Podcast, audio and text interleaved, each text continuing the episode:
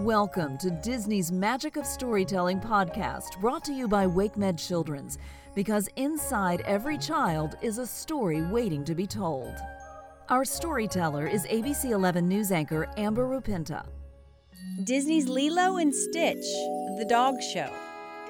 In the middle of the Pacific Ocean, on the little island of Kauai, there lived a girl named Lilo and her pet Stitch. Lilo was no ordinary girl. She loved doing everything her own way, and Stitch was no ordinary pet. He was an alien from outer space. Every weekend, Lilo went to a dance class with the other girls from her town, while Stitch waited patiently outside. But today was different. Today, there was another pet waiting outside with Stitch. When dance class was over, Lilo's classmate Myrtle introduced Lilo and Stitch to her new dog. Her name is Kashmir. She's a purebred poodle.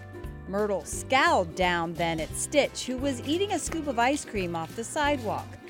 "Breeding is so important when it comes to pets," she said. Lilo was embarrassed. She tried to ignore the mean things Myrtle said to her and Stitch, but it wasn't easy. "Stitch might not be like other dogs, but he's really smart," Lilo said.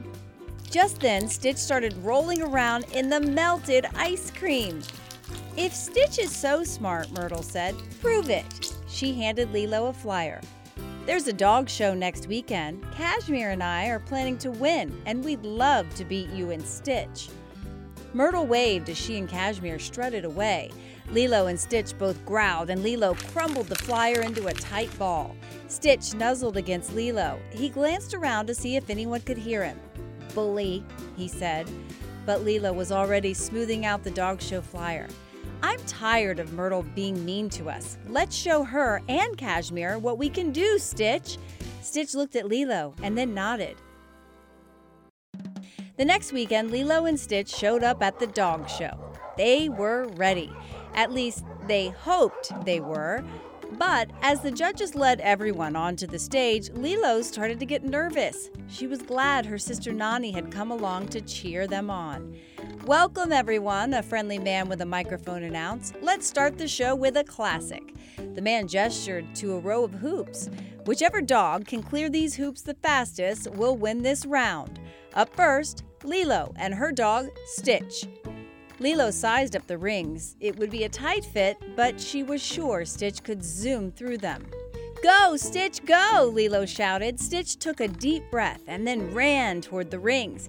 He grabbed the first ring and immediately shoved it in his mouth. He managed to swallow it whole and then chomped down the next 4 rings.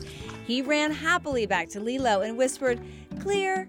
"No, Stitch," Lilo sighed. "You were supposed to jump through the rings." Stitch's ears drooped. "Sorry." He burped and then looked back at the shocked audience. "Well, that's one way to clear rings," the man with the microphone said. "It's a good thing we have some extra rings for our next contestants." Soon, the extra rings were set up. Kashmir sped through them and happily bounded back to Myrtle. "It's okay, Stitch," Lilo said. "We have 2 events left. We can still win." She nodded eagerly. "On to the next challenge," the man with the microphone shouted as the judges placed 3 tubes in a zigzag shape on the ground. "In order to complete this event, each dog must run through the 3 tubes to get to the other side of the course." Lilo and Stitch were up first again. "I know you can do this, Stitch," Lilo said. "Just try not to eat anything." Stitch licked Lilo playfully and got into position. "Ready, set, go!" the man with the microphone yelled. Like a bullet, Stitch shot out from the starting line and ran toward the first tunnel. But instead of running inside the tube, the powerful alien smashed through the sides of each tube, running in a straight line from one side of the course to the other. Stitch crossed the finish line and looked back at the judges proudly. Then he saw Lilo holding her head. Stitch hung his head. He knew he must have done something wrong.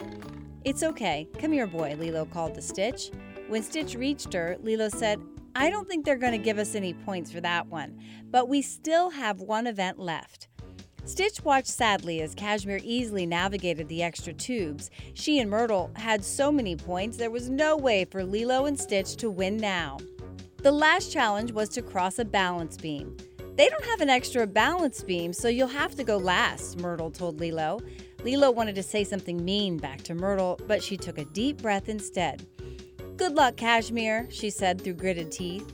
Lilo watched as Kashmir crossed the balance beam. She was perfect.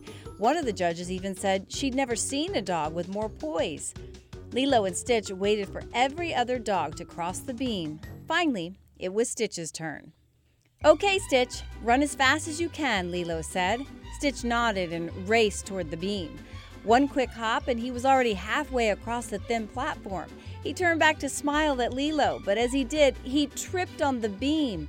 Stitch scratched at the side of the beam. Most dogs would have fallen off the side, but Stitch was no dog. He used his alien arms to keep crawling along the bottom of the beam instead. The crowd gasped as Stitch dismounted on the other side. "I think we'd better go," Lilo said quickly. Lilo ran to Nani and asked her to take them home. "Don't you want to stay for the results?" Nani asked. Lilo shook her head.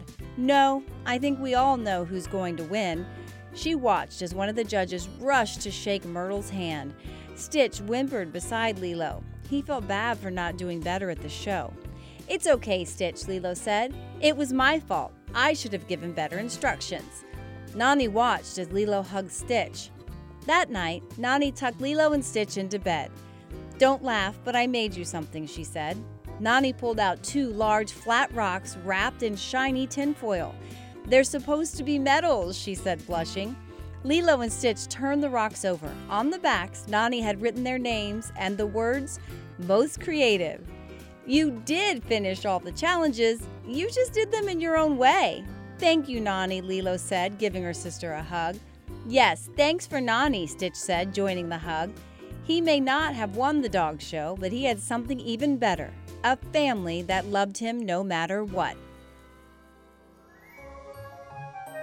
WakeMed Children's is proud to support the ongoing enrichment of children in our community and beyond through our sponsorship of the Disney Magic of Storytelling podcast.